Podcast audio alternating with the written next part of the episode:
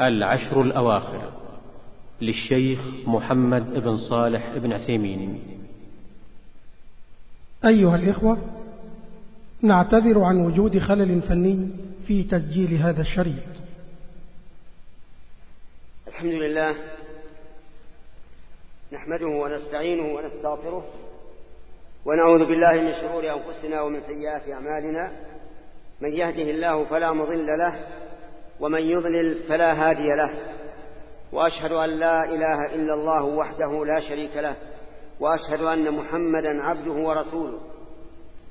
أرسله الله بالهدى ودين الحق فبلغ الرسالة وأدى الأمانة ونصح الأمة وجاهد في الله حق جهاده فصلوات الله وسلامه عليه وعلى آله وأصحابه ومن تبعهم بإحسان إلى يوم الدين.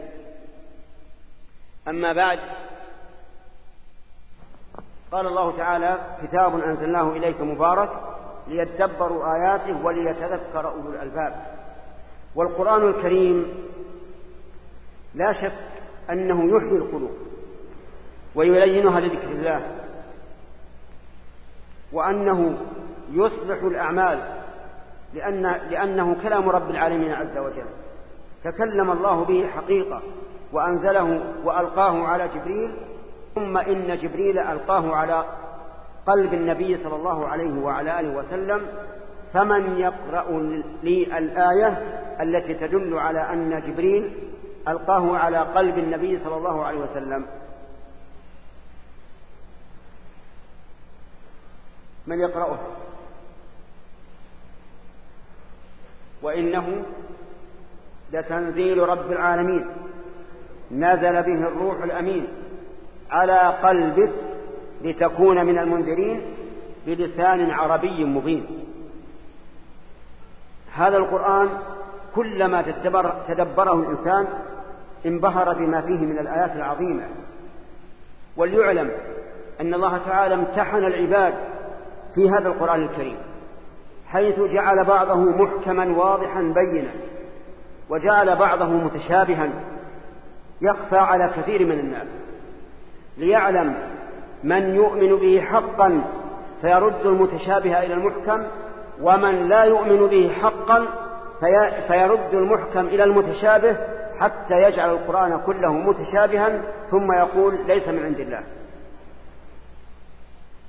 استمع إلى قول الله تعالى هو الذي أنزل عليك الكتاب منه آيات محكمات هن أم الكتاب وأخر متشابهات. قسمه الله إلى إلى قسمين محكم ومتشابه. انقسم الناس أيضا في هذين القسمين إلى قسمين. فأما الذين في قلوبهم زيغ فيتبعون ما تشابه منه ابتغاء الفتنة أي الصد عن سبيل الله وابتغاء تأويله إلى غير ما أراده الله.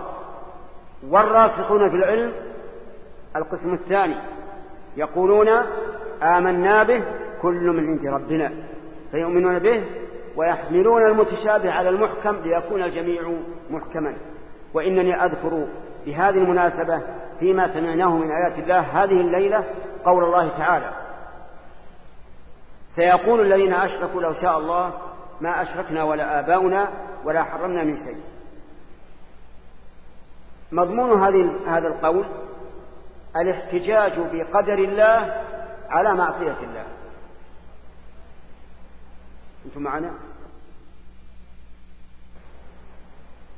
أنتم معنا؟ سيقول الذين أشركوا مبررين لموقفهم من الشرك. لو شاء الله ما أشركنا ولا أباؤنا ولا حرمنا من شيء. إذا احتجوا بالقضاء أي بقضاء الله وقدره على الشرك والمعاصي. الأخ قم. إيش مضمون هذه المقالة؟ مضمون سيقول الذين أشركوا لو شاء الله ما أشركنا ولا أبانا ولا حرمنا من شيء. إيش؟ يعني الاحتجاج بقدر الله على معاصي الله. تمام. بس هل قبل الله هذه الحجة منهم؟ ماذا قال؟ قال كذلك كذب الذين من قبلهم حتى ذاقوا بأسنا أي عذابنا. ولو كان قولهم صحيحا ما عذبهم الله عز وجل. فالآن أبطل الله تعالى قول هذا الذي هؤلاء الذين قالوا لو شاء الله ما أشركنا وأنه لا حجة لهم بالقضاء والقدر على معصية الله. أمسك هذه. وقال الله لنبيه ولو شاء الله ما أشركوا لما أمره باتباع ما أنزل إليك قال اتبع ما أنزل إليك من ربك ولا نعم. لا إله إلا هو أعرض عن المشركين ولو شاء الله ما أشركوا. فبين الله أن شركهم بمشيئة الله. وهذا في ظاهره يقتضي إيش؟ يعني يقتضي التعارض والتناقض. كيف يبطل الله قولهم لو شاء, الله ما أشركنا؟ وهنا يقول ولو شاء الله ما أشركوا فيبين أن شركهم بمشيئة الله. يأتي إنسان من الضلال المضلين ويقول هذا القرآن متناقض. هذا القرآن متناقض. مرة يعذب من يقول لو شاء الله ما أشركنا ومرة يقول ولو شاء الله ما أشركوا. هذا التناقض فيبقى الإنسان الذي ليس عنده علم محتارا ويضل. ولكننا نقول ليس في القرآن شيء متناقض وليس في السنة الصحيحة عن رسول الله صلى الله عليه وسلم شيء متناقض وليس في السنة الصحيحة شيء يناقض القرآن أبدا. أبدا لا يمكن هذا. إذا كيف نجمع بين الآيتين؟ نقول إن الذين قالوا لو شاء الله ما أشركنا ليس ذلك إقرارا منهم بالقضاء, بالقضاء والقدر لكنه احتجاجا على لكنه احتجاج على معاصيهم. يريدون أن يبرروا موقفهم وأن يستمروا في المعصية. أما قول الله لنبيه ولو شاء الله ما أشركوا فهذا من باب تهوين الأمر على الرسول عليه الصلاة والسلام وتسلية الأمر وتسلية الرسول عليه الصلاة والسلام. يعني لا يضق صدره. فإن شركهم بمشيئة الله ولو شاء الله ما أشركوا ففرق بين الأمرين. فرق بين من يحتج بالقدر على استماره في المعصية وبين إنسان ليس أقلع عن المعصية واحتج بالقدر والفرق عظيم جدا. الموضوع الثاني مما أريد أن أتكلم عليه قوله تعالى يا بني آدم خذوا زينتكم عند كل مسجد وكلوا واشربوا ولا تسرفوا إنه لا يحب المسرفين قل من حرم زينة الله التي أخرج لعباده خذوا زينتكم. ما المراد بالزينة في قوله خذوا زينتكم؟ المراد ما أحل الله من الثياب. وهذه من أصرح الأدلة على وجوب ستر العورة في الصلاة. ولهذا قال ابن عبد البر رحمه الله أجمع العلماء على بطلان صلاة من صلى عريانا وهو قادم وهو قادر على السترة. وكلوا واشربوا ولا تسرفوا. كلوا واشربوا ولا تسرفوا. هذا تضمن أمرا ونهيا. الأمر يا أخ قم. لا توجد بارك الله فيك. خليك معنا. لا. ما هو الأمر في الآية؟ هذه اللي تلوتها الآن. لا. ما هي أخذ الزينة صحيح لكن ما هو هذا اللي أريد؟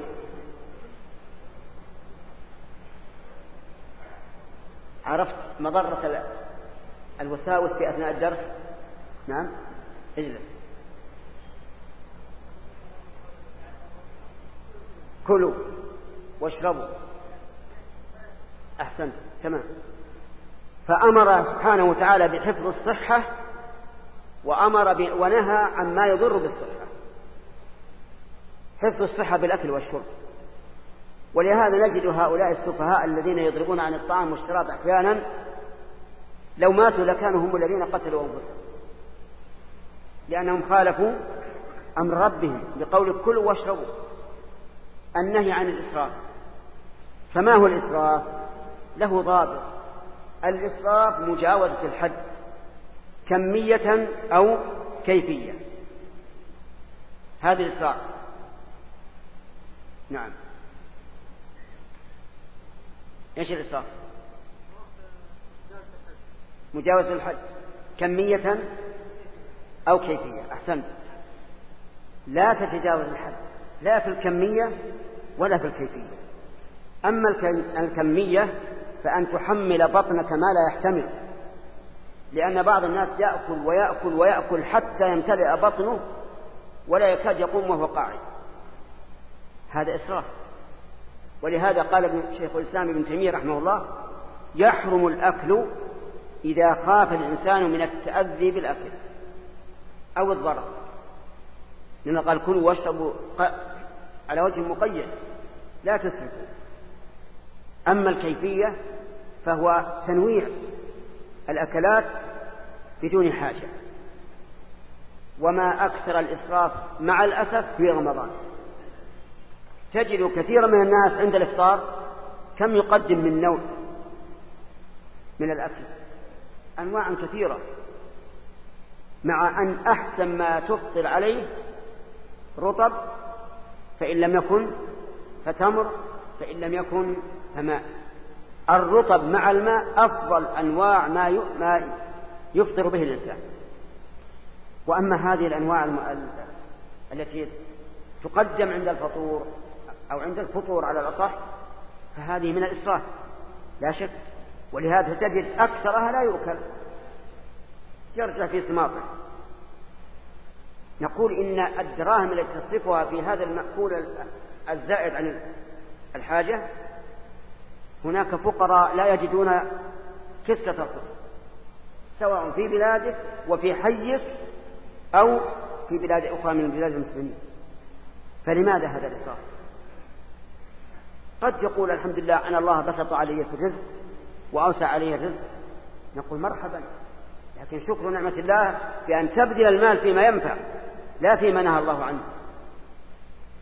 قل من حرم زينة الله التي أخرج لعباده والطيبات من الرزق.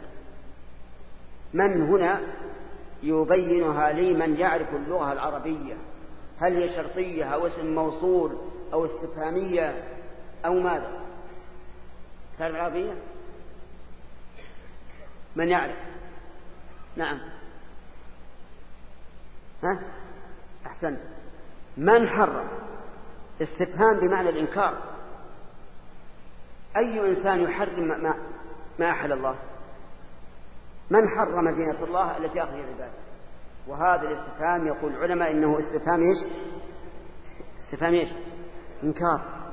ينكر عز وجل على من حرم زينة الله فقال للناس هذا الثوب حرام هذا هذا القميص حرام هذه الغسلة حرام هذا المشلح حرام. التحريم لمن؟ لله ورسوله. ليس لك الحق أن تتقدم تقول هذا حرام إلا بدليل. من حرم زينة الله التي أخرج لعباده والطيبات من الرزق. أيضا الطيبات من الرزق؟ يأتي مثل رزق طيب مما خلقه الله لنا يقول هذا حرام. من هذا؟ أي إنسان يملك ذلك لا يملك هذا إلا الله عز وجل. إذا متى اختلفنا في ثوب من الثياب أو قطرة من الغتر أو أي شيء مما يلبس؟ فقال أحدنا إنه حرام وقال الثاني إنه حلال. فمن المطالب بالدليل؟ اللي يعرف يرفع يده نعم. الذي قال إنه حرام. أحسنت. أي ثوب أو غتره أو مشلح أو آه شراب أو شيء مما يلبس يقول قائل إنه حرام يقول أين الدليل؟ أين الدليل على التحريم؟ لأن التحريم ما هو لك. والذي أخرج هذا من هو؟ الله. أخرجه لعباده. فإذا كان هو الذي أخرجه لعباده فهو الذي يتولى التحليل والتحريم. وهذه قاعدة من قواعد الشرع العظيمة الأصلية. الأصل في جميع ما على وجه الأرض إيش؟ الإباحة والحل هو الذي خلق لكم ما في الأرض جميعا. فأي إنسان يقول هذا حرام أو هذا من لباس أو طعام أو شراب يقول هذا حرام نقول هذا الدليل. أحببت أن ننبه على أن فضل الله واسع. ولم يخلق الله تعالى ما خلق لنا في الأرض إلا لمصالحنا. فإذا ثبت أن هذا حرام قلنا على العين والرأس. لو أن لو أن لو أن ذكرا رجلا لبس حريرا فقال له آخر هذا حرام. فقال اللابس من حرم زينة الله التي أخرج لعباده؟ فماذا تقول له يا أخ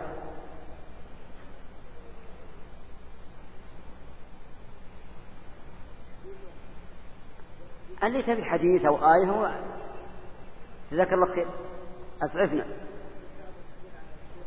أحسن. تمام.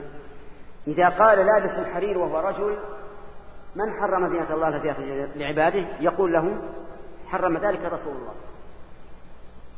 حرم ذلك رسول الله.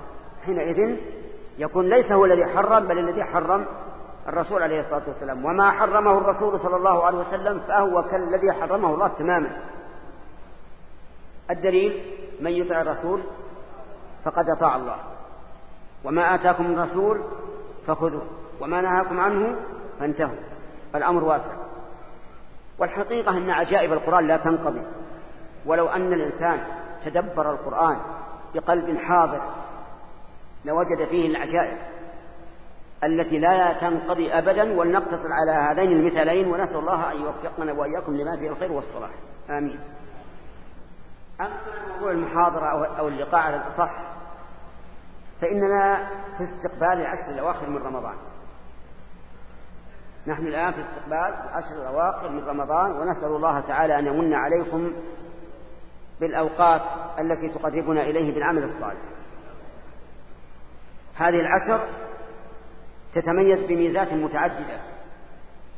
الميزة الأولى أن فيها ليلة القدر. أن فيها ليلة القدر. الدليل أنه ثبت في الصحيحين وغيرهما أن النبي صلى الله عليه وسلم اعتكف العشر الأول من رمضان. والاعتكاف معروف لكم وسنتكلم عليه إن شاء الله. ثم اعتكف العشر الأوسط.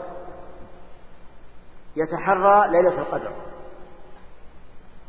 لأنه لا يعرف ذا القدر إلا أصحاب القدر. إنما يعرف الفضل من الناس ذووه فالرسول عليه الصلاة والسلام يعرف قدر هذه الليلة ولهذا اعتكف يتحراها. لعله يوفق لها. اعتكف العشر الأول ثم العشر الأوسط ثم قيل له إنها في العشر الأواخر. فاعتكف العشر الأواخر وقال للناس من كان متحريها فليتحرها في العشر الأواخر. نسأل الله تعالى أن يوفقنا وإياكم لإدراكها وأن, وأن يؤتينا من فضلها وثوابها. فهذه العشر الأواخر تميزت عن غيرها بأن فيها ليلة القدر. فما هي ليلة القدر؟ ليلة القدر ليلة الشرف والعظمة والبركة والتقدير. فإنه يقدر فيها ما يكون في تلك السنة. وقد أنزل الله فيها سورة كاملة. أنزل الله في ليلة القدر سورة كاملة. يتلوها علي أصغركم سنا.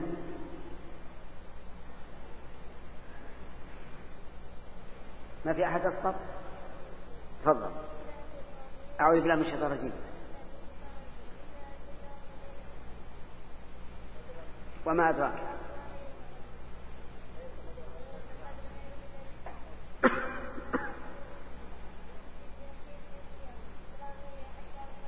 أحسنت. بارك الله فيك.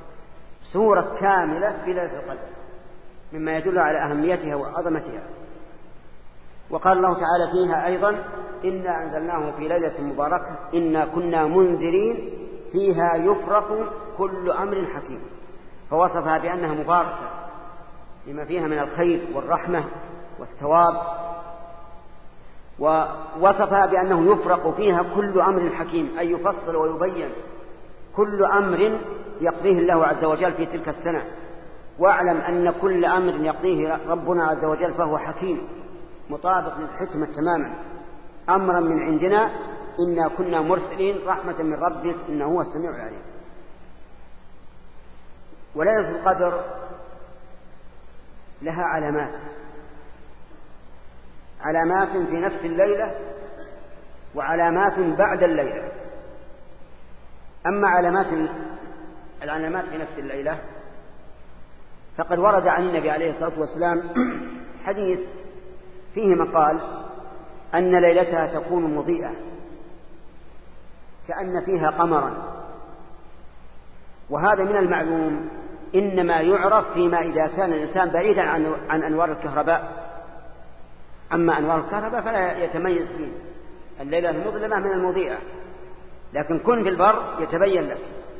ليلة القدر أبيض من غيرها. وأبين. هذه علامة موجودة في نفس الليلة. ثانيا أن ليلة القدر يجد المؤمن في قلبه في صدره انشراحا وفي قلبه طمأنينة ويحس بلذة عظيمة في العبادة. وهذا مما يفتحه الله عز وجل على قلوب بعض العباد. هذه علامة في نفس الليلة. العلامة بعدها هو أن الشمس تطلع في صبيحتها لا شعاع لها ليس لها شعاع. هكذا جاء في صحيح مسلم عن النبي عليه الصلاة والسلام. ليس لها شعاع. وذلك والله أعلم لأن ليلتها نور. فتخرج الشمس بلا شعاع. والله على كل شيء قدير هذه أمور كونية فوق مستوانا. ولكن هذه العلامة قد يقول قائل ما فائدتنا من هذه العلامة وقد انتهت الليلة؟ العلامة التي تنفعنا وتحثنا على العمل أن نراها في في نفس الليلة حتى نجتهد. فما هي ما فائدة العلامة بعدها؟ نقول فائدتها عظيمة. هو أن الإنسان إذا رأى من نفسه في تلك الليلة أن الله قد شرح صدره للعمل الصالح واطمأن واستنار ثم طلعت الشمس ليس لها شعاع فرح بهذا وسر بأنه وفق لإيش؟ ليلة القدر. فهذه كالطابع وكالختم على علامات ليلة القدر. الأمر الثالث فيما يتعلق بليلة القدر. هل يمكن أن يعرفها الإنسان بالمنام بمعنى أن يرى في النوم أن ليلة القدر في الليلة الفلانية؟ وهل يمكن أن تكون الرؤيا علامة؟ الجواب نعم. يمكن.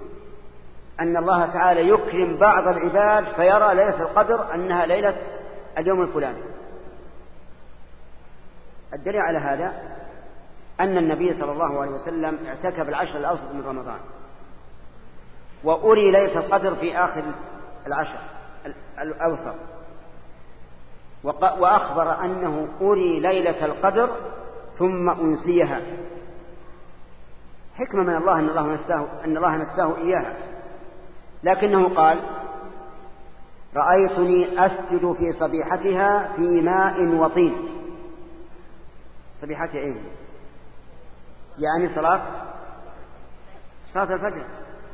رأى أنه يسجد في صبيحتها في ماء وطين قال راوي الحديث فأمطرت السماء تلك الليلة.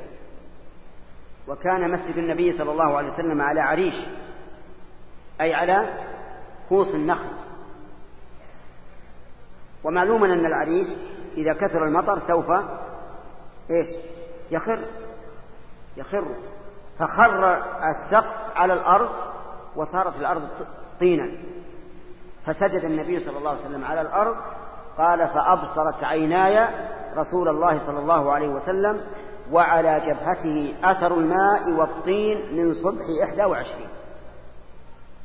إذا أريها النبي عليه الصلاة والسلام وأعطي علامة والعلامة هي إيش؟ أن يسجد في صبيحتها في ماء وطين. كذلك أيضا ثبت في الصحيحين أن جماعة من الصحابة أراهم الله في المنام ليلة القدر في السبع الأواخر من رمضان. فقال لهم النبي صلى الله عليه وسلم أرى رؤياكم قد تواطأت في السبع الأواخر فمن كان متحريها فليتحرها في السبع الأواخر. يعني في تلك الليلة في تلك السنة. هذا أيضا مما مما يدل على أنه يمكن أن يري الله عز وجل. الإنسان ليلة القدر. آه، الأمر الرابع مما يتعلق بليلة القدر. هل هي في ليلة ثابتة في جميع الأعوام أو تختلف؟ الصحيح أنها تختلف. وقد ذكر ابن حجر رحمه الله في كتابه بلوغ المرام أن العلماء اختلفوا في تعيينها على أكثر من أربعين قولا. أكثر من أربعين قول في تعيينها. لكن صحيح أنها لا تتعين في ليلة معينة. بمعنى أنه يمكن أن تكون هذا العام في ليلة 23 وفي العام المقبل في ليلة 27 أو 29 لأنه لا يمكن أن نجمع بين النصوص الواردة في ذلك إلا على هذا الوجه. أن نقول إن ليلة القدر إيش؟ تتنقل. ولكن أرجى ما يكون في أوتار العشر الأواخر. في أوتار العشر الأواخر.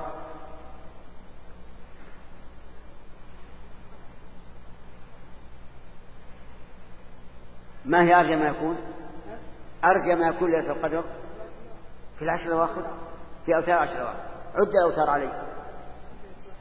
واحد وعشرين ثلاثة وعشرين خمسة وعشرين سبعة وعشرين تسعة وعشرين. بارك الله فيك.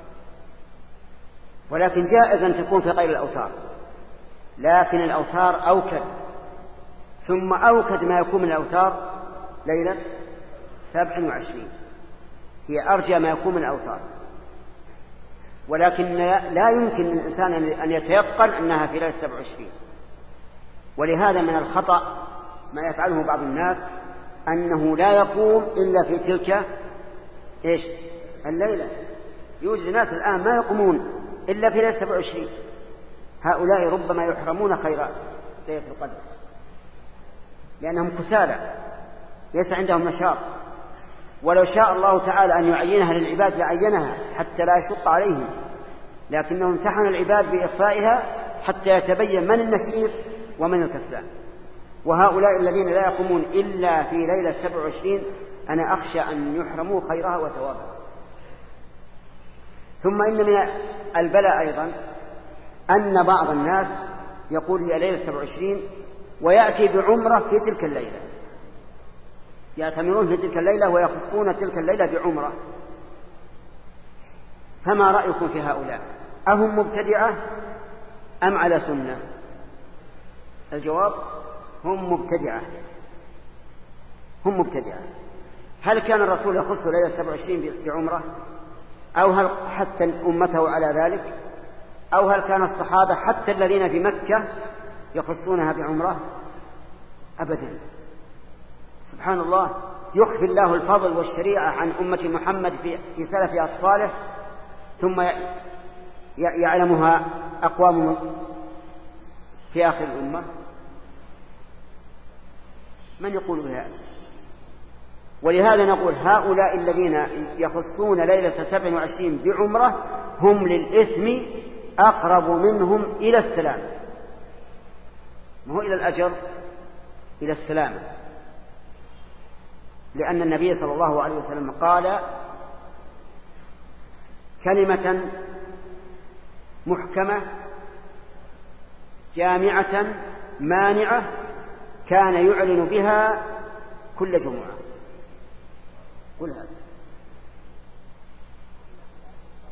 أحسن كل بدعة ضلالة. وهل يمكن أن أن تكون ضلالة حقا؟ عجيب هل يمكن أن تكون ضلالة حقا؟ لا والله. فماذا بعد الحق؟ إيش؟ إلا الضلال. لهذا جزاكم الله خيرا. حذروا إخوانكم من المسلمين. عن تخصيص ليلة 27 بعمرة.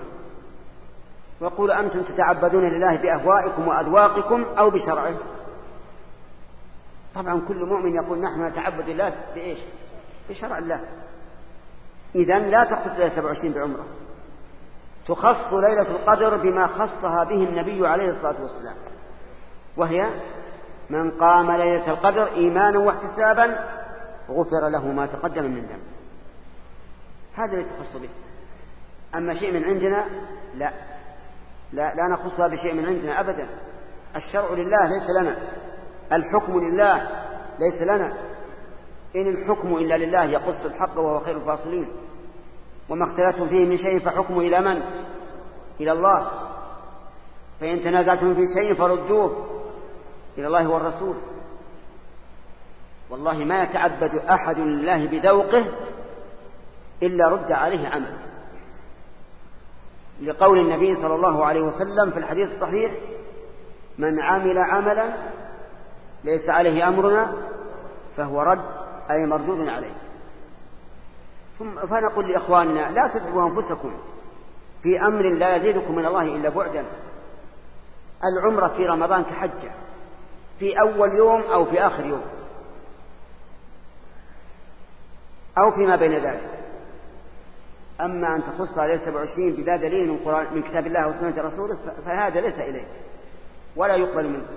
طيب. ومن خصائص هذه العشر أن ذكرنا في خصائصها أن الرسول كان أنها أفضل أيام العشر.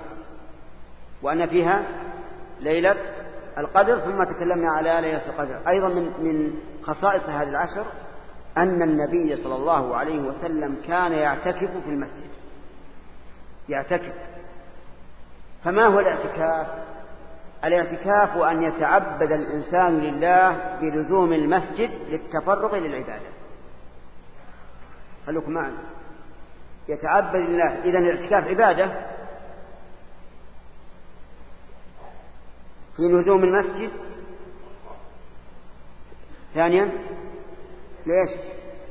لعبادة الله. هذا الاعتكاف. إذا هو عبادة وليس بعادة وليس لأجل أن يتفرغ إلى التحدث إلى الناس يأتون إليه في المسجد ويتحدثون ويسولفون ما صحيح هذا. تتفرغ للعبادة من قراءة وذكر تسبيح صلاة وما أشبه ذلك. ولهذا كان السلف في أيام العشر يتفرغون حتى عن العلم ما يطلبون العلم. تفرغوا لإيش؟ للعبادة. الخاصة من الصلاة والذكر والتسبيح وقراءة القرآن وغير ذلك. هذا هو الاعتكاف. من إلى من غروب الشمس ليلة إحدى وعشرين إيه، نعم من غروب الشمس يوم عشرين. من غروب الشمس يوم عشرين إلى غروبها آخر يوم من رمضان. إذا يوم عشرين من زمن الاعتكاف ولا لا؟ يوم عشرين. يوم عشرين. أنا ما أقول لك يوم عشرين. طيب طيب ليلة العيد. ليست من الاعتكاف إذا الاعتكاف زمن ما بين غروب الشمس ليلة عشرين. نعم ما بين غروب الشمس يوم عشرين إلى غروب الشمس آخر لا آخر يوم من رمضان سواء تسعة عشرين أو ثلاثين. هذا زمن. ما في اعتكاف في غير هذا الوقت أبدا. إلا أن النبي صلى الله عليه وسلم في سنة من السنوات لما خرج وجد الأخبية مضروبة أخبية نسائه وكان في ذلك الوقت إذا, إذا اعتكفت المرأة تجعل لها خبا يعني خيمة صغيرة تنفرج بها. فقال الرسول عليه الصلاة والسلام ما هذا؟ قالوا هذا لفلانة وفلانة وفلانة قال آل بر أردنا؟ يعني يقول هل أردنا البر بهذا؟ ثم أمر بالأخفية فنقضت ثم ترك الاعتكاف في تلك السنة. لم يعتكف. ثم اعتكف في شوال عشرة أيام قضاء لما تركه. ولم يعتكف الرسول عليه الصلاة والسلام في غير رمضان أبدا. هذا هو زمن الاعتكاف. من غروب الشمس يوم عشرين إلى غروبها آخر يوم من رمضان. طيب مكانه؟ مكان الاعتكاف. المساجد. المساجد التي تقام فيها الجماعة. والأفضل أن يكون في المسجد الذي تقام فيه الجمعة والجماعة حتى لا يحتاج إلى الخروج إلى الجمعة من معتكفه. طيب أي مسجد يعتكف فيه؟ كل المساجد لقول الله تعالى ولا تباشروهن وأنتم عاكفون في المساجد. فإن قيل ماذا تقولون فيما ورد عن النبي عليه الصلاة والسلام أنه لا اعتكاف إلا في المساجد الثلاثة. قلنا هذا الحديث أولا أن ابن مسعود رضي الله عنه لما حدثه أظنه حذيفة في هذا الحديث قال إن قوما عكوف بين بيتك وبين بين دارك ودار أبي موسى قال لعلهم حفظوا ونسيت أو أصابوا وأخطأت. فابن مسعود رضي الله عنه أعل هذا الحديث رواية ودراية. قال لعلهم حفظوا وإيش؟ ونسيت. والنسيان لا شك أنه يؤثر في صحة الحديث. أو أصابوا في الحكم وأخطأت. وكأنه يقول له إن الاعتكاف في كل مسجد. وهو كذلك في كل مسجد. فإن صح هذا الحديث فالمراد لا اعتكاف كامل إلا في المساجد الثلاثة وإلا فيصح في كل مسجد. تقام فيه الجماعة والأفضل في المسجد الذي تقام فيه الجمعة والجماعة. طيب المعتكف هل يجوز للمعتكف أن يجدد ثيابه؟ نعم. ولا يبقى في ثيابه من أول يوم إلى آخر يوم؟ يجوز أن يجدد ثيابه لكن لا يخرج من المسجد لهذا الغرض. لا يخرج لهذا الغرض. اللهم إلا أن يكون له رائحة يتأذى بها فحينئذ لا بد من أن يخرج ويغير ويتنظف. طيب هل يجوز للمعتكف أن يغتسل؟ الجواب نعم يجوز لكن لا يخرج من المسجد يكون مثلا في الحمامات اللي داخل المسجد. هل يجوز للمعتكف أن يخرج ليتصل بأهله؟ بالهاتف بالهاتف بالهاتف لا يجوز لا يجوز أن يتصل بأهله لأنه اعتكف لله عز وجل. وخروجه ليتصل بأهله رجوع في اعتكافه. والإنسان إذا أخرج الشيء لله لا يرجع به. طيب هل يجوز للمعتكف أن يخرج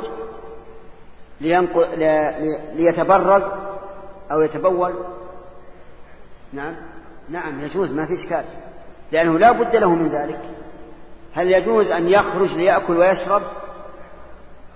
في التفصيل. إن وجد من يأتي به إليه فلا يخرج وإن لم يجد فليخرج. طيب هل يجوز للمعتكف أن يخرج ليعود مريضا؟ لا. ليشهد جنازة؟ لا. لكن قال العلماء رحمهم الله ما كان من أمور الخير واشترطه عند ابتدائه بالإعتكاف فلا بأس. انتبه. ما كان من أمور الخير واشترط في ابتداء اعتكافه أن يفعله فله ذلك فإنه لا بأس. فلو أنه نوى الاعتكاف لكن قال يا ربي أشترط أن أعود المريض الذي هو من أقاربي. يجوز أن يعود أو لا؟ عجيب يا جماعة. يجوز لأن عيادة المريض خير ولا سيما من الأقارب. فإن عيادتهم عيادة وصلة طيب. إذا عاد المريض وقد اشترط ذلك قلنا لا بأس. هل يجوز أن يبقى معه بالسواليف من صلاة الفجر إلى صلاة الظهر؟ لا. لا يجوز أن يزيد على قدر العيادة المعروفة ويرجع. طيب هل يجوز للمعتكف أن يشترط الخروج نعم هو رجل شاب شاب تو متزوج. شاب تو متزوج. واشترط في اعتكافه أن يخرج في الليل إلى أهله يتمتع بهم. يجوز أو لا؟ لا يجوز؟ طيب اشترط هو اشترط أن هو تكلم عن مشترط إنسان شاب متزوج قريبا فاشترط يا ربي أشترط أني أذهب إلى أهلي في الليل وأتمتع بهم. ما ما في جواب جيد. نعم. نعم. طيب يا إخواني أنتم ما, ما تتلون القرآن؟ ولا تباشروهن وأنتم اتون المساجد. اذا هذا الشرط الذي اشترطه المعتكف ينافي الآية. وقد قال النبي عليه الصلاة والسلام كل شرط ليس في كتاب الله فهو باطل وإن كان مئة شرط. هذا ما ينفع حتى لو اشترطه. طيب إذا قال هذا الشاب ألستم تقولون إن إتيان المرء لأهله صدقة؟ ماذا نقول؟ بلى هو صدقة. إذا تمتع الإنسان بأهله فهو صدقة يثاب عليها. كما قال النبي عليه الصلاة والسلام وفي بضع أحدكم صدقة؟ قالوا أيأتي أحدنا شهوته ويكون له في أجر؟ قال نعم أرأيتم لو وضع في الحرام كان عليه وزر فكذلك إذا وضع في الحلال كان له أجر. لكن نقول نعم هي صدقة وأجر خير لكنها منافية لما جاء به القرآن. فتكون من هذا الوجه مبطلة للاعتكاف. طيب رجل تاجر والناس في موسم العيد والتجارة في موسم العيد تتحرك وتزيد. فاشترط عند ابتداء الاعتكاف قال يا رب أشترط أن أخرج إلى متجري بعد العصر. بس بعد العصر فقط. ما تقوم في الشرط؟ الأخ. ما يجوز. أحسنت تمام. نقول هذا شرط باطل. لا يصح. إذا ما هو فصارت الأمور التي يخرج الإنسان من أجلها الأمور التي يخرج الإنسان من أجلها ثلاث أقسام. الأول ما يجوز بلا شرط. والثاني ما يجوز بشرط. والثالث ما لا يجوز مطلقا. ما هو الذي يجوز بالشرط الأخ؟ نعم ما هو الذي يجوز بلا شرط؟ صح. يعني ما لا بد منه. أحسن اسأل والذي يجوز والذي لا يجوز مطلقا ما ينافي الاعتكاف. ما ينافي الاعتكاف من بيع أو شراء أو استمتاع بالأهل أو ما أشبه ذلك. والذي يجوز بشرط كل عمل خيري من من صلة قريب أو عيادة مريض أو شهود جنازة أو ما أشبه ذلك. ومن خصائص هذه العشر أن الإنسان يحيي ليله كله بالقيام وقراءة القرآن والذكر لأن النبي صلى الله عليه وسلم كان في العشر الأواخر يحيي الليل كله عليه الصلاة والسلام. يحيي الليل كله يا أخواني وقد غفر الله له ما تقدم من ذنبه وما تأخر. فما بالنا نحن الذين لا ندري ما, ما الله فاعل بنا فإذا كان محمد رسول الله يحيي الليل كله ابتغاء المغفرة والرحمة فليكن لنا فيه أسوة. فينبغي في الليالي العشر إحياء الليل فيما يقرب إلى الله من ذكر وقرآن وصلاة وما أشبه ذلك. وليس إحياء في التجول في الأسواق أو في في أي نعم أو ما أشبه ذلك. هذا لا. إحياء بطاعة الله. ومن ذلك أيضا من ميزات العشر وهو في آخرها إخراج صدقة الفطر. إخراج صدقة الفطر. وهي صاع من طعام. صاع من طعام. وهي فرض واجب لقول عبد الله بن عمر رضي الله عنهما فرض رسول الله صلى الله عليه وسلم زكاة الفطر صاعا من تمر أو صاعا من شعير وأمر بها أن تؤدى قبل خروج الناس إلى الصلاة. ولقول أبي سعيد الخدري رضي الله عنه كنا نخرجها في عهد النبي صلى الله عليه وسلم صاعا من طعام وكان طعامنا التمر والشعير والزبيب والأقط. وما كان يعرفنا البر إلا يسيرا. إذا هي صاع من من طعام يخرجها الإنسان في آخر الشهر قبل العيد بيوم أو يومين والأفضل في يوم العيد قبل الصلاة. فمن أداها قبل الصلاة فهي زكاة مقولة ومن أداها بعد الصلاة فهي صدقة من الصدقات. فمن أداها قبل الصلاة فهي زكاة مقولة ومن أداها بعد الصلاة فهي صدقة من الصدقات. هل يجزي أن أخرج عنها دراهم؟ لا. لا يجزي لا بد من الطعام. كما أمر النبي صلى الله عليه وسلم بذلك وكما هو عادة الصحابة رضي الله عنهم. طيب هل يجزي أن أخرجها من الثياب؟ لا. لأن النبي صلى الله عليه وسلم فرضها من التمر والشعير وهو, وهو طعامهم يومئذ. طيب هل يجزى أن أخرجها من الثياب؟ لا. لأن النبي صلى الله عليه وسلم فرضها من التمر والشعير وهو, طعامهم يومئذ. لو قال قائل الآن الناس أخذهم الوهن والكسل فهل يجوز أن أشتري كيسا من الرز وأخرجه عني وعن عائلتي بدون كيل وأنا أجزم أنه أكثر مما يجب؟ هل يجوز هذا أو لا؟ الجواب نعم يجوز. وليس بلازم أني أكيل لكن قدر بالصاع لأجل تحديد الواجب.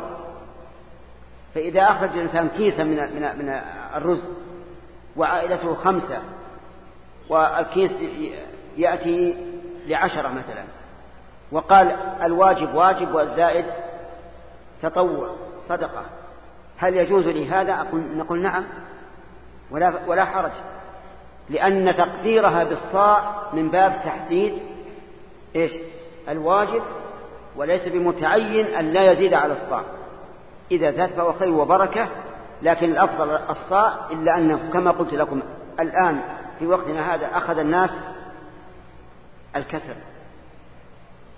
وعدم السمع حتى عاد استمال الصاع الآن صار قليلا صار الناس يستعملون بدلا من ذلك الوزن. فإذا أخذ الإنسان شيئا تبرأ به الذمة فلا بأس.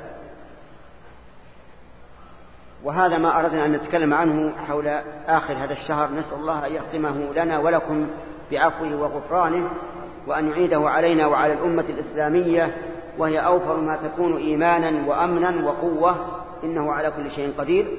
والحمد لله رب العالمين وأصلي وأسلم على نبينا محمد وعلى آله وأصحابه ومن تبعهم بإحسان إلى يوم الدين. وأسأل الله أن يعيدني وإياكم عودا حميدا.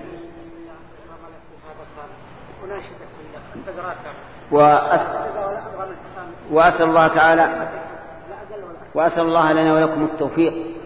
وأحث إخواني ولا سيما الشباب منهم على اجتماع الكلمة. أن لا تتفرقوا في دين الله وأن تكون كلمة واحدة وأن لا تتنابزوا بالألقاب وأن لا تتفرقوا آه، أحسابا وشيعا كل حزب بما لديهم فرحون فإن هذا خلاف ما أمر الله به وأن هذه أمتكم أمة واحدة وأنا ربكم فاتقون. وهنا مسألة بس يعني هي في نظري كبيرة وهي في عند كثير من الناس صغيرة وهي أنه ثبت عن النبي عليه الصلاة والسلام أنه لا يزيد في رمضان على إحدى عشر ركعة أو ثلاثة عشر ركعة لا في رمضان ولا غيره كما ثبت ذلك عن عائشة رضي الله عنها. وإمامنا في هذه الليلة أعجبني كثيرا جزاه الله خيرا حيث اقتصر على عدد إحدى عشر وهذا هو العدد الأفضل. أو ثلاثة عشرة كلاهما صح عن النبي صلى الله عليه وسلم. لكن هل النبي عليه الصلاة والسلام لما كان يصلي هذا العدد هل قال للأمة لا تزيدوا على هذا؟ الذي يقول لا أنا بطالب بالدليل. هل قال لا تزيدوا على هذا العدد؟ الله. قبل قليل يقولون لا كثير اللي قال لا والآن لما طلبنا بالدليل ما حد قال شيء. أي نعم. نحن نقول إن النبي صلى الله عليه وسلم لم يقل لأمته لا تزيدوا على ذلك. أبدا. بل قال ما يدل على أنه لا, أنه لا بأس بالزيادة. دليل ذلك ما صح عن عبد الله بن عمر رضي الله عنه وعن أبيه أن رجلا قال يا رسول الله كيف صلاة الليل؟ قال مثنى مثنى. يعني ثنتين ثنتين. ثنتين وسلم ثنتين وسلم ولم يقل لا تزد على إحدى عشر ولا على ثلاث عشر ولا على مئة ولا على ألف. إذا أمكن الألف لكن ألف ما يمكن. المهم أن الرسول عليه الصلاة والسلام ما ما حدد لا لم يقل لا تزد. وهذا يدل على أن الزيادة على إحدى عشرة جائزة وليس عنها نهي. ومن زعم أن عنها نهيا فليأتي به على العين وعلى الرأس. لكن ما فيه. ولا يستطيع أحد أن يأتي بحرف واحد أن النبي صلى الله عليه وسلم قال لأمته لا تزيد على إحدى عشرة أو ثلاثة عشرة أبدا. وإذا كان كذلك فإن من الخطأ ما يفعله بعض الناس اليوم الذين يصلون خلف من يصلي 23 إذا صلوا عشر ركعات جلسوا أو خرجوا من المسجد. وهذا شذوذ عن جماعة المسلمين وخلاف هدي السلف الصالح. أما كونه شذوذا فواضح لأن المسلمين الآن يصلون وهم منصرفون أو يصلون وهم في بين المسلمين كما يوجد في المسجد الحرام مع الأسف. يأتي بعض الناس بالقهوة والشاهي فإذا صلى الإمام خمس سلمات جلسوا على القهوة والشاهي ولا تسمع إلا صب القهوة والشاهي وربما التحدث والمسلمون يعبدون الله فيشوشون عليهم ويؤذونهم. من قال هذا من شريعة الله؟ من قال هذا ما أراد الله بعباده؟ نقول إما أن تصلوا مع المسلمين وإلا انصرفوا حتى يسلم الناس من أذيته أما أن تبقوا الناس يصلون وأنتم جالسون تشربون القهوة والشاي وربما تحدثون أحاديث تشوش على الناس وتؤذيهم هذا ليس من شريعة الله. وأما كون ذلك مخالفا لهدي السلف فأنا أقص عليكم القصة لعلها بلغت أكثرهم. عثمان بن عفان رضي الله عنه من الخلفاء الراشدين. أليس كذلك؟ طيب. لما تولى الخلافة وكان في وكان في عهد السلف. قائد الحجاج هو الخليفة. أو من ينيبه الخليفة. فكان عثمان رضي الله عنه هو قائد الحجاج. بقي ست سنوات أو ثمان سنوات أول خلافته يصلي في الناس بمنى ركعتين. يعني يقصر الظهر والعصر والعشاء. ركعتين ركعتين. اتباعا ليش لسنة محمد صلى الله عليه وسلم وأبي بكر وعمر ونعم القدوة هؤلاء الثلاثة. كان يصلي ركعتين. ثم بدا له من باب التأويل أن يصلي أربعا الظهر أربع والعصر أربع والعشاء أربع فصلى أربعا أربعا أربعا. وهذا لا شك أنه اجتهاد منه رضي الله عنه. مبني على تأويل لا ندري ما هو, ما هو. لأن عثمان رضي الله عنه فعل هذا ولم يقل الناس فعلته لكذا وكذا فالله أعلم ما الذي حمله على ذلك. لكن نعلم علم اليقين أنه من باب التأويل لأن عثمان أحد الخلفاء الراشدين. ولا يمكن أن يخالف هدي النبي عليه الصلاة والسلام وأبي بكر وعمر إلا لسبب. المهم أن ابن مسعود رضي الله عنه قيل له يا أبا عبد الرحمن إن عثمان صلى أربعا فقال إنا لله وإنا إليه راجعون. واسترجاعه يدل على إيش؟ على الإقرار ولا الإنكار؟ على الإنكار لا شك. يرى أن هذه مصيبة أن يخالف هدي الرسول عليه الصلاة والسلام وهدي أبي بكر وعمر مصيبة. قال إنا لله وإنا إليه راجعون. وكان يصلي مع عثمان أربعا. وهو ينكر الأربع وإنكاره بحق. وفعل عثمان بحق لأنه متأول. فهو أنكر على عثمان ومع ذلك يصلي أربعا. يتم يزيد في الصلاة زيادة يرى أنها منكرة فقيل يا أبا عبد الرحمن كيف تصلي أربعا مع عثمان وأنت تنكر هذا؟ قال الخلاف شر. والله يا لها من كلمة عظيمة. الخلاف شر. انظر هذه الثلاثة الفقهاء. نحن في هذا العصر كثر قراؤنا وقل فقهاؤنا. كما قال ابن مسعود رضي الله عنه نفسه قال كيف بكم إذا كثر قراؤكم وقل فقهاؤكم؟ ليس المراد أن يتسع العلم المراد أن يكون العالم مربيا للناس مؤلفا بينهم جامعا لكلمتهم. وأنت لو تأملت لوجدت الشريعة الإسلامية كلها للائتلاف والاتفاق. صلاة الجماعة مش المقصود منها؟ مع العبادة لله المقصود إيش؟ اجتماع الناس. صلاة الجمعة كذلك صلاة الآيات كذلك الحج كذلك. كلها مع المقصود منها مع التعبد لله اجتماع الكلمات. بل إن الرسول نهى عن بيع المسلم على بيع أخيه. ليش؟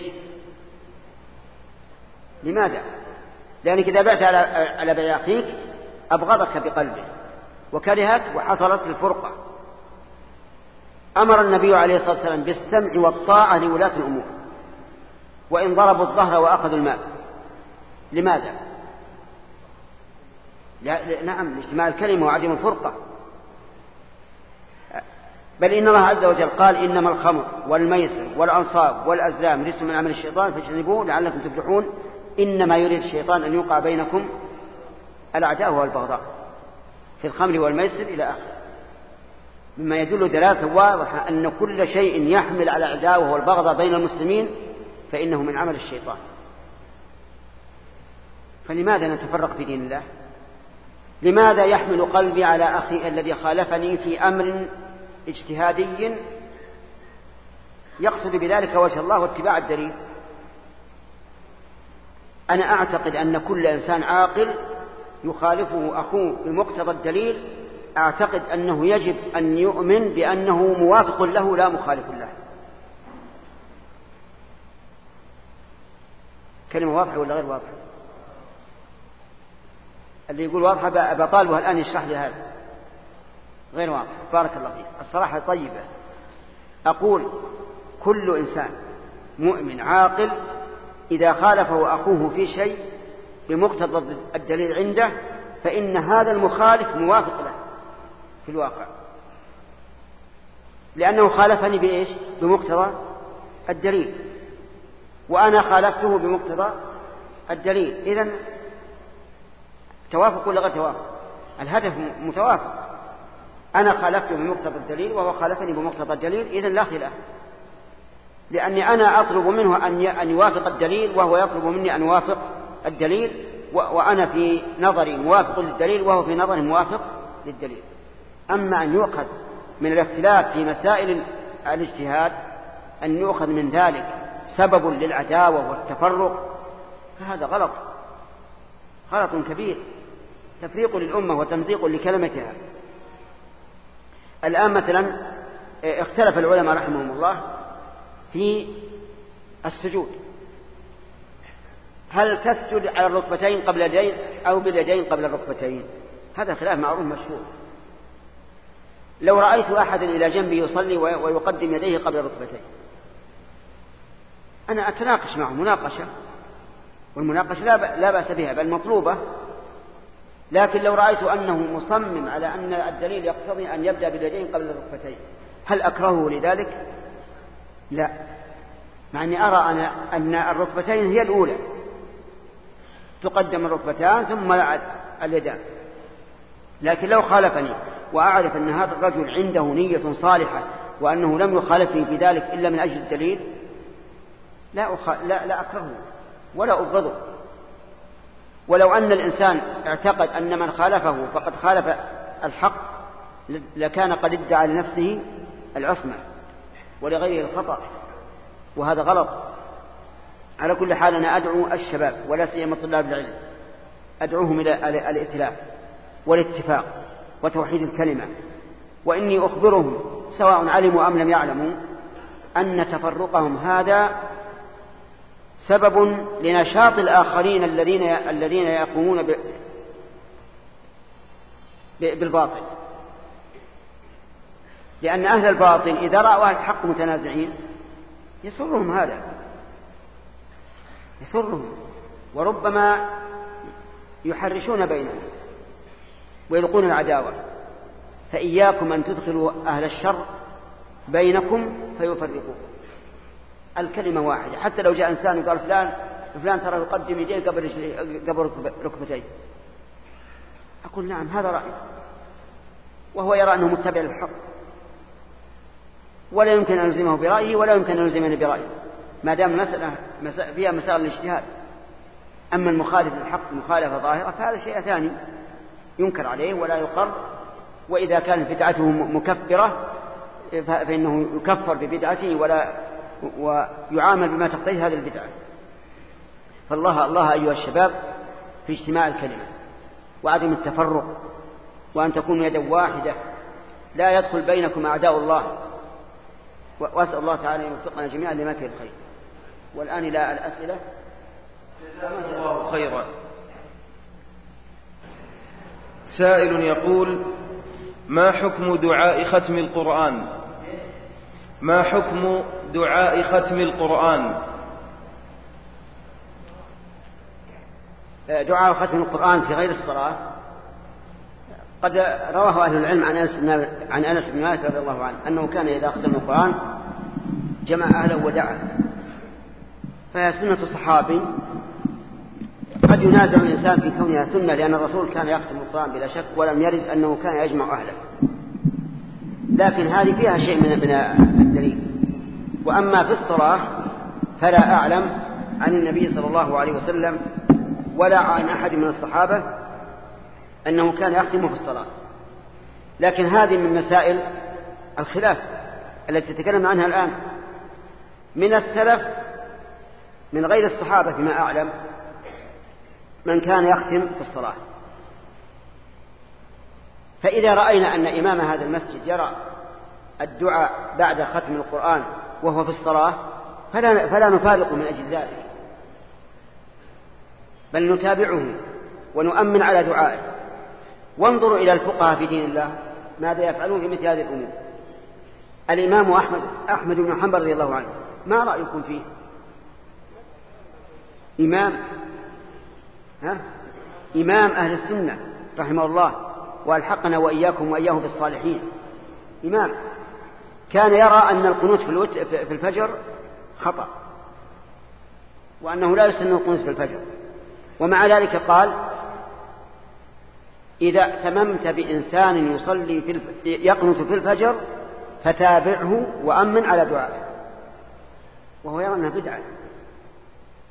أو على الأقل يرى أنه غير مشروع. ومع ذلك هو تابعه وأمن على دعائه. فنحن إذا صلينا خلف إمام يرى أنه يستحب أن يختم أن يدعو عند ختم القرآن فنتابعه ونؤمن على دعائه هذا هو, هو الذي نقول في هذه المسألة. ونرجو أن نكون فيها موفقين للصواب. نعم. الدعاء الطويل في القنوت هل يؤثر على صحة الصلاة؟ أبس قبل لعلي أطلت عليكم الليلة. نعم. ما أدري مش هذا السؤال. نعم. هذا سؤال محرج ما أطلت سبع دقائق تقريبا. الشيخ عبد يقول إنها ما أطلت سبع دقائق. إن شاء الله ما طويلة. على كل حال الإطالة المملة لا ينبغي بل منهي عنها لأنه ثبت في الصحيحين أن رجلا قال يا رسول الله إني لا أتأخر عن صلاة الصبح من أجل فلان مما يطيل بنا. يترك صلاه الجماعة علشان الإمام يطول. فغضب النبي عليه الصلاة والسلام. غضبا ما غضب مثله في موعظة قط. وقال أيها الناس إن منكم منفرين. فأيكم أما الناس فليخفف. وكذلك عاتب معاذ بن جبل رضي الله عنه حين أطال في قراءة العشاء وتخلف رجل من من الناس عن الصلاة معه فقال معاذ هذا منافق. فذهب الرجل للرسول عليه الصلاة والسلام يشتكي فدعا معاذا وأنكر عليه الإطالة. وقال إذا أما أحدكم الناس فليخفف فإن من ورائه الضعيف والمريض وذا الحاجة. فلا تنبغي الإطالة. لكن لو فرضنا أن هذا المسجد مسجد خاص في بستان من البساتين وأهله محصورون ووافقوا الإمام على التطويل هل ينهى عن ذلك؟ لا لأن الرسول صلى الله عليه وسلم قال وإذا صلى أحدكم لنفسه فليطول ما شاء, ما شاء فإذا كانوا جماعة محصورين خمسة أو عشرة وقالوا لا بأس يا إمامنا أن تطول بنا نحن نحب الخير ونحب الدعاء فلا بأس أما في مسجد عام يطول حتى أن رأينا بعض الشباب وهم شباب يراوح بين قدميه من طول القيام. هذا خطأ. وإذا كان في قلب الإمام شيء من, من الأمور التي يحب أن يدعو بها يجعل الليلة هذه لها دعاء والليلة الثانية لها دعاء آخر مما في قلبه ويفرق الدعاء على عدة ليالي ويحصل المطلوب. نعم. سائل يقول مفهوم الآن. طيب ما تقول في سبع دقائق؟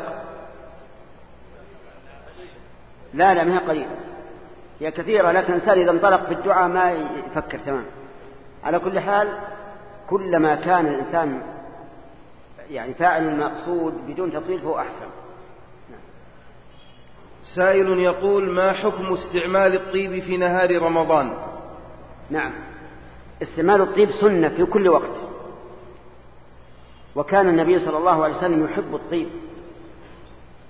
ومحبة الإنسان للطيب قد تكون من علامات أنه طيب.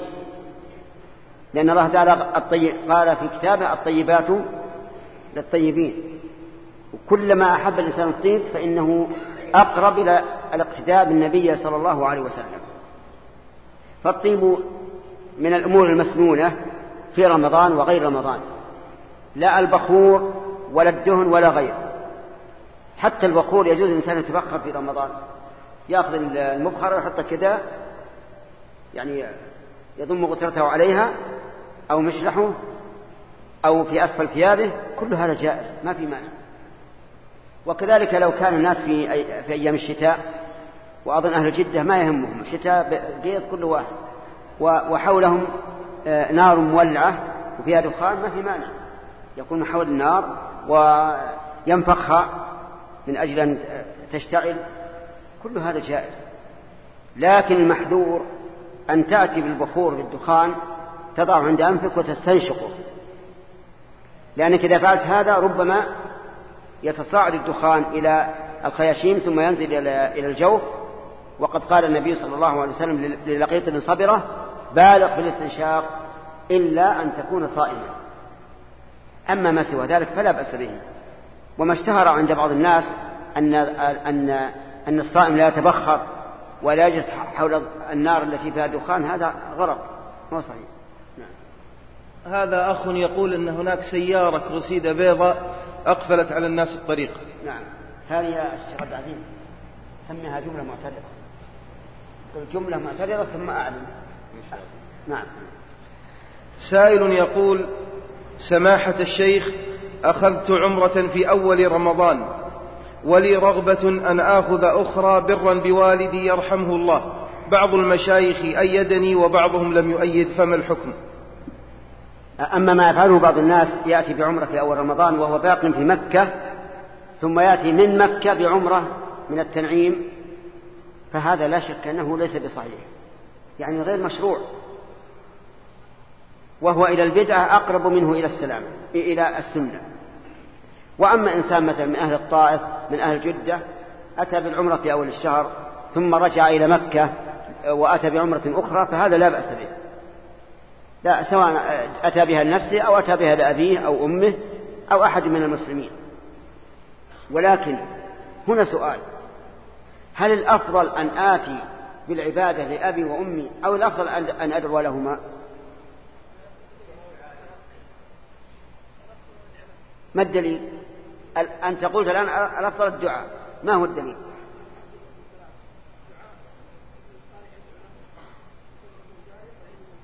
طيب. جوابك صحيح. الأفضل الدعاء. يعني كونك تدعو لأبيك أو أمك في الصلاة في السجود في آخر الليل بين الأذان والإقامة أفضل من أن تأتي بعمرة أو حجة. ولا تستنكر هذا يا أخي. نحن لا نقول هذا عن فراغ. نقول هذا بناء على نص ورد عن النبي صلى الله عليه وسلم. قال عليه الصلاة والسلام إذا مات الإنسان انقطع عمله إلا من ثلاث صدقة جارية وهو الذي يضعها مو ورثته هو اللي يضعها. أو علم ينتفع به. والثالث أو ولد صالح يدعو له.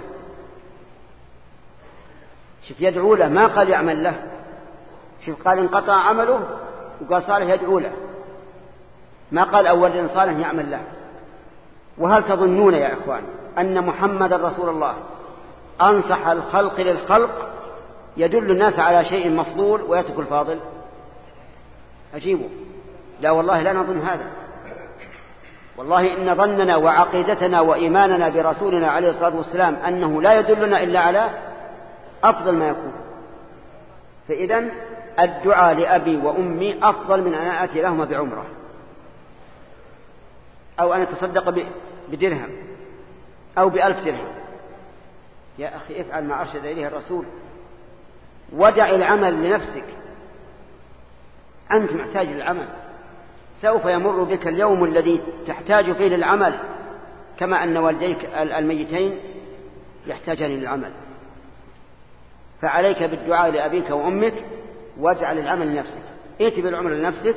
وادعو لأبيك وأمك في الطواف في الصلاة بين الأذى والإقامة في آخر الليل. والله موفق. سائل يقول امرأة اضطربت عندها العادة فأصبحت في كل يوم ترى قطرات من الدم تخرج منها في نهار رمضان طوال الشهر وسبب ذلك تعاطيها حبوب منع الحمل فكيف تفعل؟ أول ما تفعل هذه المرأة أن تدع منع الحمل. حبوب منع أن تدع حبوب منع الحمل. أو حبوب منع الحيض. لأنها ضارة. لو لم يكن من ضررها إلا أن العادة تضطرب عند المرأة حتى لا تميز بين دم الحيض وغيره. وأما فيما يتعلق بما حصل من الاضطراب فلترجع إلى الطبيب.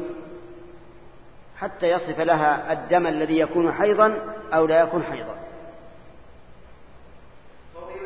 هل يجوز أن أخذ؟ يقول؟ فضيلة الشيخ هل يجوز أن أخرج زكاة الفطر من الحليب المجفف؟ نيدو نعم. نعم. إذا كان يخرجه لأطفال الرضع إن كان يريد أن يخرجه لأطفال الرضع فلا بأس. لكنه لا يصح لا يصح أن يخرج من الطبيب من الحليب المجفف. يا إخواني هذا له وجهة نظر. يعني ليس أمرا غريبا أن يسأل مثل هذا السؤال. هذا له وجهة نظر. وجهة نظر أن الأقط تخرج منه الزكاة آه زكاة الفطر. أليس كذلك؟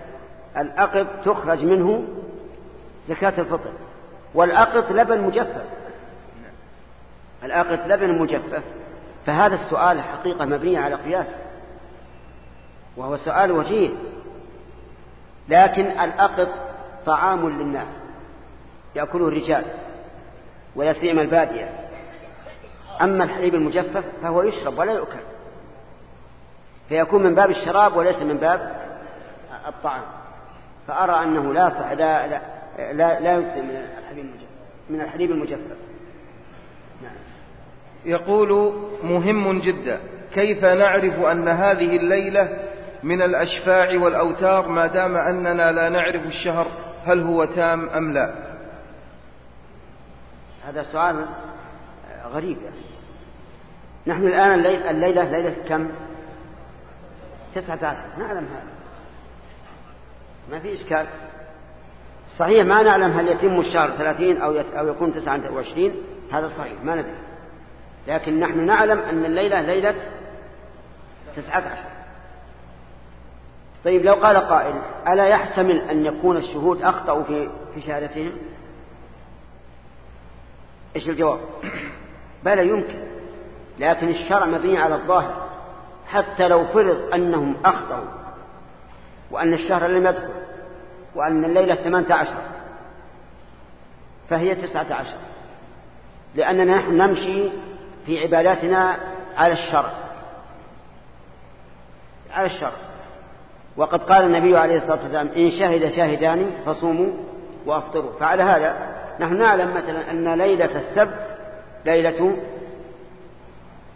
كم؟ إحدى وعشرين. وأن ليلة الاثنين ثلاث وعشرين. ما في إشكال. نعم. قد يكون يقصد يا شيخ في تاسعة تبقى في سابعة تبقى. لا هذه هذه تاسعة وسابعة هذه مبنية على تمام الشهر وعدم تمام. قد يكون يقصد هذا. ما ندري. لا تبرر السؤال. ما نجيب إلا حسب السؤال. نعم. هل يجوز إطلاق لفظ الجنب لله سبحانه ويعد صفة لله مثل اليد والوجه فيقال جنب الله وما معناه. نعم. آه، أولا يجب أن نعلم أن أسماء الله وصفاته توقيفية. بمعنى ليس من حقنا أن نثبت اسما لم يثبته الله لنفسه في القرآن أو في السنة. وليس لنا أن ننفي ما أثبته الله لنفسه. علينا أن نؤمن بما أثبته الله لنفسه في كتابه أو على لسان رسوله صلى الله عليه وسلم. وعلينا أن ننفي ما نفاه الله عن نفسه وأما ما سكت الله عنه فنسكت عنه. أما مسألة الجنب ففي قول فقد جاء ذلك في قول الله تعالى أن تقول نفس يا حسرة على ما فرطت في جنب الله. والمراد بالجنب هنا الجانب. والمراد بالجانب الحق. وليس المراد بجنب الله الذي هو يعني كجنوبنا مثلا. لأن التفيض الذي حصل إنما هو في حق الله. أن تقول نفسي يا حسرة على ما فرطت في جنب الله أي في حق الله عز وجل. هذا هو معنى الآية. ومعلوم أن الله علينا حقا وأن الله أوجب على نفسه حقا لنا. نحن علينا حق. والله تعالى أوجب على نفسه حقا. ففي حديث معاذ بن جبل أن النبي صلى الله عليه وسلم قال أتدري ما حق الله على العباد وما حق العباد على الله؟ نعم. يعني يقال أنه من الصفات أو لا؟ لا ليس من الصفات. ليس من الصفات لأن المراد الحق حق الله الذي أوجبه لنفسه. سائل يقول هل شجر عرفة؟ هل شجر عرفة نعم. وشوكها؟ مثل شجر الحرم بالنسبة للحاج؟ نعم. ليس, ليس مثله. شجر عرفة وحشيشها وشوكها حلال للمحرم وغير المحرم. لأن الشجر إنما يكون آمنا في الحرم فقط.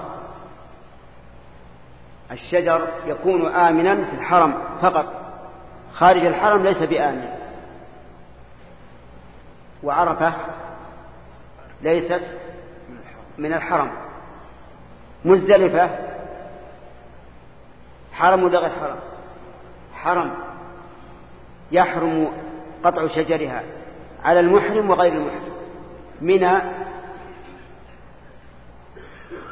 عجيب. حرم. حرم. هي أقرب إلى مكة من من من مزدلفة. حرم. يحرم قطع شجرها وحشيشها. نعم. رجل له منزلان. منزل داخل الميقات ومنزل خارجه فهل يجوز له أن يأتي من منزله من خارج الميقات وهو يريد العمرة إلى منزله داخل الميقات ليحرم منه؟ هذا يقع كثيرا في إنسان مثلا من أهل جدة وهو في الرياض وأراد أن يسافر في رمضان أو غير رمضان إلى أهله ومن نيته أن يأتي بعمرة. هذا لا يلزمه أن يحرم من الميقات لأنه أراد بالسفر هنا إيش؟ أراد أهله ما أراد العمرة. لكنه يقول سوف سوف آتي بعمرة. فهذا لا يلزمه أن يحرم إلا من أهله الذين هم داخل الميقات. وفي المثال إلا من أهل الذين في جدة. أما لو كان أتى من من بلده الذي هو ساكن فيه وهو يريد المرور المرور بجدة مرورا فقط وأصل مقصده العمرة فهنا يجب أن يحرم من الميقات. وإن كان له منزلا. وكذلك لو كان له منزلا كله سواء. يقول لكن من, لكن من له منزلان؟ الأحوط أن لا يتجاوز الميقات إلا بإحرام نعم. سائل يقول ما الحكم إذا تعارض قول الرسول صلى الله عليه وسلم مع فعله عليه الصلاة والسلام. نعم. الحكم أنه إذا تعارض قول الرسول عليه الصلاة والسلام مع فعله فإنه يجمع بينهما أولا. فإذا أمكن الجمع وجب وحينئذ لا تعارض. وإذا لم يمكن الجمع قدم قوله على فعله وذلك لأن الفعل يحتمل أنه من خصائصه ويحتمل أنه فعل ذلك نسيانا ويحتمل أنه فعل ذلك عجزا عن عن فعل غيره. يعني ما يستطيع أن يفعل إلا هكذا. فالقاعدة إذا تعارض القول والفعل فإن أمكن الجمع بينهما وجب الجمع. وإن لم يمكن قدم القول. لأن دلالة القول على العموم ظاهرة والفعل يحتمل عدة احتمالات. مثال ذلك نهى النبي صلى الله عليه وسلم أن يستقبل الإنسان القبلة بغائط أو بول نهيا عاما. ثم رآه عبد الله بن عمر يقضي حاجته مستقبل الشام مستدبر الكعبة.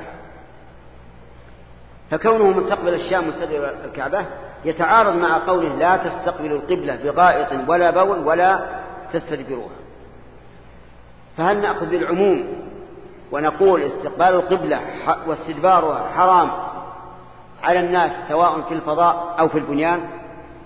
أو نقول يمكن الجمع بأنه إذا كان في البنيان جاز الاستدبار وإذا كان في الفضاء حرم الاستدبار. الجواب بالثاني أو بالأول؟ الجواب بالثاني. فالجمع هنا ممكن. نقول إن الرسول عليه الصلاة والسلام استدبر الكعبة لأنه في بنيان. فيحمل حديث أبي أيوب لا تستقبل القبلة ولا تستدبروها على ما إذا كان في الفضاء. أما في البنيان فإنه يحرم الاستقبال ويجوز الاستدبار. وأما إذا لم يمكن الجمع فالقول مقدم لأنه لا لا يقبله الاحتمال بخلاف الفعل. ولهذا كان للرسول عليه الصلاة والسلام عدة أشياء يختص بها. منها أنه يجوز أن يتزوج بأكثر من أربع ومنها أنه يجوز أن يتزوج بالهبة. تأتيه المرأة تقول يا رسول الله وهبت نفسي لك فيقول قبلت وتحل له بدون مهر وبدون ولي بدون شهود. نعم.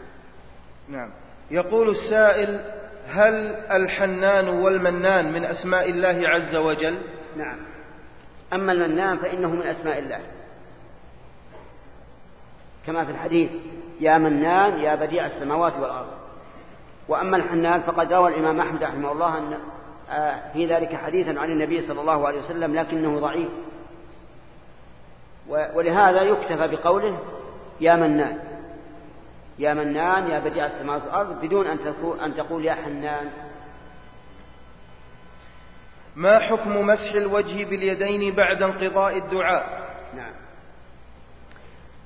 ذهب بعض أهل العلم إلى أنه يسن للإنسان أن يمسح وجهه بيديه بعد الدعاء سواء في قنوت الوتر أو في قنوت النوازل أو في الدعاء. في غير الصلاة ولكن الأحاديث الواردة في ذلك ضعيفة فمن العلماء من قال إنها إن تعددها يرفع الحديث من الضعف إلى أن يكون حسنا وهذا ظاهر صنيع ابن حجر رحمه الله في بلوغ المرام حيث قال وله طرق يقوي بعضها بعضا يعني مسح الوجه بعد الدعاء ومجموعها يقضي بأنه حديث حسن. أما شيخ الإسلام ابن تيمية رحمه الله فقال الأحاديث كذلك ضعيفة ولا عمل عليها ولا يسن مسح الوجه باليدين بعد الدعاء. وصرح بأن ذلك بدعة. والذي يظهر لي أن يقال إن مسح الإنسان فلا بأس وإن ترك فلا بأس والترك أحسن. سائل يقول هل يجب الوقوف على الخط الأسود عند محاذاة الحجر الأسود؟ وهل يكبر مع الإشارة أم وما هي عدد التكبيرات؟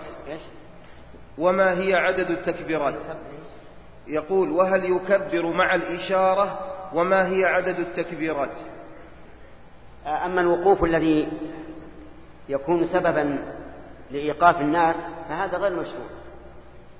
وأما إذا كان المطاف في سعة فإنه قد روي عن عمر رضي الله عنه أن النبي صلى الله عليه وسلم قال له إن وجدت فرجة فاستلمه وإلا فاستقبله وهلل وكبر لكن هذا الحديث ضعيف. ونحن إذا كنا في ساعة ربما نقف نقول الله أكبر فقط تكبير فقط. كبر مرة واحدة. الله أكبر ثم يمشي.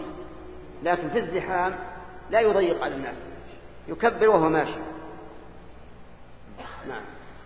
آه، سائل يقول ما معنى العلم اللدني؟ نعم.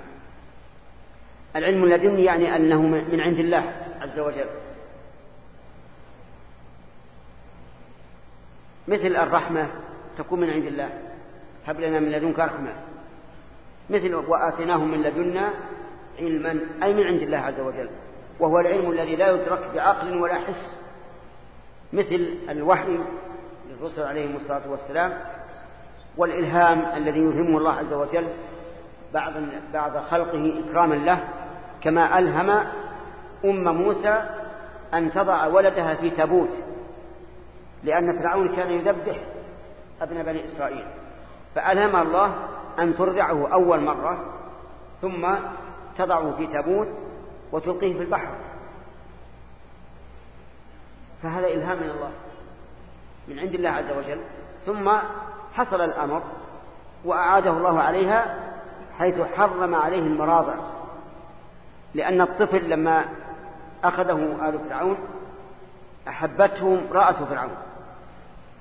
ألقى الله في قلبها محبة هذا الطفل. ثم أرادت أن ترضعه المراضع فكان لا يقبل ثدي أي امرأة. سبحان الله. لا يقبل الثدي حتى قالت أخته أدلكم على من يرضعه. فرده الله إلى أمه.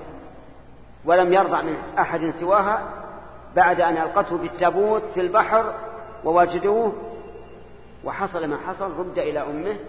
كي تقر عينها ولا تحزن ولتعلم أن الله أن وعد الله حق. يقول عندي خادمتي عندي خادمتين فهل يجوز أنت تحكي السؤال ولا من عندي؟ لا هو أحكي السؤال كما هو. عندي خادمتان فهو ما ما فهل يجوز لي أن أعطيهن من زكاة مالي؟ نعم. هذا السؤال يقع كثيرا. هل يجوز للإنسان أن يعطي زكاة ماله خدمه من ذكور أو إناث؟ نقول أو إذا كنا مسلم إذا كانوا مسلمين. هذا واحد. وإذا كان لهم عائلة فقيرة فلا بأس أن يعطيهم زكاته أما إذا كانت عائلته في بلده ليست فقيرة فإن راتبه يكفيه فلا يجوز أن يعطى من الزكاة. نعم. جزاكم الله خيرا. وإلى هنا ينتهي هذا اللقاء ونسأل الله أن ينفعني وإياكم بما علمنا إنه على كل شيء قدير. شكر الله لفضيلة الشيخ على ما قدم وجعله في ميزان حسناته مع تحيات إخوانكم في تسجيلات التقوى الإسلامية بالرياض. والسلام عليكم ورحمة الله وبركاته. أيها الإخوة بموجب فهرس تسجيلات التقوى فإن رقم هذا الشريط هو أحد عشر ألفا وسبعمائة وتسعة وثلاثون.